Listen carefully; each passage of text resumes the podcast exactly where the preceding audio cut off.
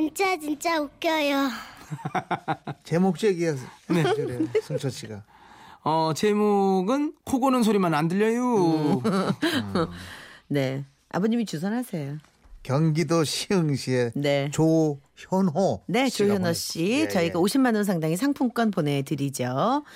10여 년 전 외할아버지 댁에 양파 수확을 도우러 갔을 때였습니다. 오전에 한바탕 양파 수확을 마치고 점심을 먹기 위해 집으로 돌아와 잠시 쉬고 있을 때였죠. 할아버지는 힘드셨는지 툇마루에서 잠이 드셨고 뒤이어 할아버지의 전매 특허인 코 고는 소리가 온 집안에 울려 퍼지기 시작했습니다. 그런데 할아버지의 코 고는 소리에 부엌에서 점심밥을 지으시던 할머니께서 반응을 하시지 뭡니까? 아이고, 아이고, 씨요. 다 돼가요. 아, 다 돼간대요. 시방 바쁘고 있어요. 부엌에 누가 와 있나 빼꼼히 들여다봤지만 부엌 안에는 분명 할머니 혼자. 가만히 들어보니 할아버지의 코 고는 소리 뒤에 꼭 할머니께서 대답을 하시지 뭡니까? 마치 할아버지와 대화를 하시던 말이죠. 아이고, 성질 급한 거하고는 그냥 그렇게 급하면 어째 미리 줬듯이 그랬어요. 이제 상 나가요, 나가.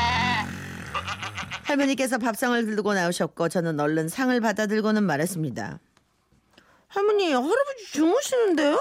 아이고, 성질이 급하기는 그냥 아, 그러고 밥 달라고 벼락같이 소리 지더만 그냥 그 사람 못 잡고 또 잠이 들었더냐. 아, 영감, 밥 차려 와시오. 여기 나서 식사해요. 할머니, 할아버지 밭에서 오시자마자 계속 주무시고 계셨는데요? 아, 그니까 말이요. 바빠달라고 소리 소리 지르더만 그냥. 그때 잡으려네. 진짜 사랑하나 봐. 그제야 사건의 전말을 이해했습니다. 할머니께서 귀가 잘 안 들리셔서 할아버지의 코 고는 소리를 말씀하는 소린 줄 아시고 대화를 하신 거였죠. 할아버지의 코 고는 소리에 대한 이야기는 하나 더 있습니다. 바로 경운기 사건. 그날은 점심 때 약주를 한 잔 드시고 잠이 드셨던 탓인지 말에서 잠드신 할아버지의 코 고는 소리가 아주 예사롭지 않았는데요. 방 안에 계시던 할머니께서 대뜸 저를 부르셨습니다. 막동아! 광 안에 비료 있는 거 다섯 포대 만마당에 꺼내놓으니라. 비료요? 뭐 하시게요? 아, 이장님이 비료 가지러 온다고 했는데 시방 왔는갑다. 전 할머니의 말씀대로 창고에서 비료 다섯 포대를 꺼내 마당에 쌓아두었는데요. 잠시 후 할아버지의 코 고는 소리가 더 커지자 할머니께서 또 저를 부르셨습니다. 아, 막동아! 비료 꺼냈으면 어느 이장님 경운기에 실어지 못하고 있어. 아직 이장님 안 오셨는데요? 이? 그러자 할머니께서는 그럴 리가 없다는 듯 방문을 열고 나오셨습니다. 막동아! 비료 실어주라니까? 아니 이장님 안 오셨다니까요? 원래? 정말 안주가 뛰어? 아, 보면 소리 기차에서 들리는데. 아따 그 양반 이 근처에서 또 어디 경운기 세워놓고 그냥 오지로 떨고 있나 보다. 할머니는 이번에도 할아버지의 코 고는 소리를 이장님의 경운기 소리로 착각하셨는데요. 눈앞에서 코 골고 주무시는 걸 보면서도 다른 소리로 착각하시니 정말 신기할 따름이었죠. 그런데 더 신기한 일은 잠 자, 어, 주무시던 할아버지께서 일어나 전화를 받으실 때 그때 일어났습니다. 할아버지께서 무슨 비밀 통화를 하시는지 들릴 듯 말뚱 아주 조용조용하게 통화를 하셨거든요. 이 읍내 자마자 자매다 방에 주인이 바뀌었다는데 우리가 한번 가줘야 하지 않겠나? 이따가 살살 커피 한 잔 하러 가세. 우엄마! 커피 맛이 음료까지 나고 정색 뻗쳤대요 아주 그냥. 자매다방에 언니가 주인으로든 동생이 주인으로든 영감 뭔 상관이래요? 흐흐. 날도 덥고 공판장 앞에서 막걸리나 한잔 하세요 그럼. 어, 내가 밭에 간다고 둘러대고 후딱 따라갈 테니까 먼저 가 있어. 가긴 어딜 가요? 시방 양파 뽑을 게 산팀인데 공판장에는 뭐 들어간대요? 대낮부터 막걸리 씹으면 양파는 워낙 시원히 뽑으려고요. 다 알아들어, 다 알아들어.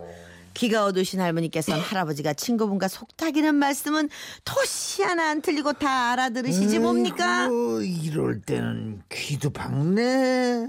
어, 일하러 나갈 테니까 시원하게 미숫가루나 타서 내와 봐봐. 아 여태 괜찮다가 일하러 나가려니까 왜 속에 왜 멀쩡한데 속에 미식거린대요?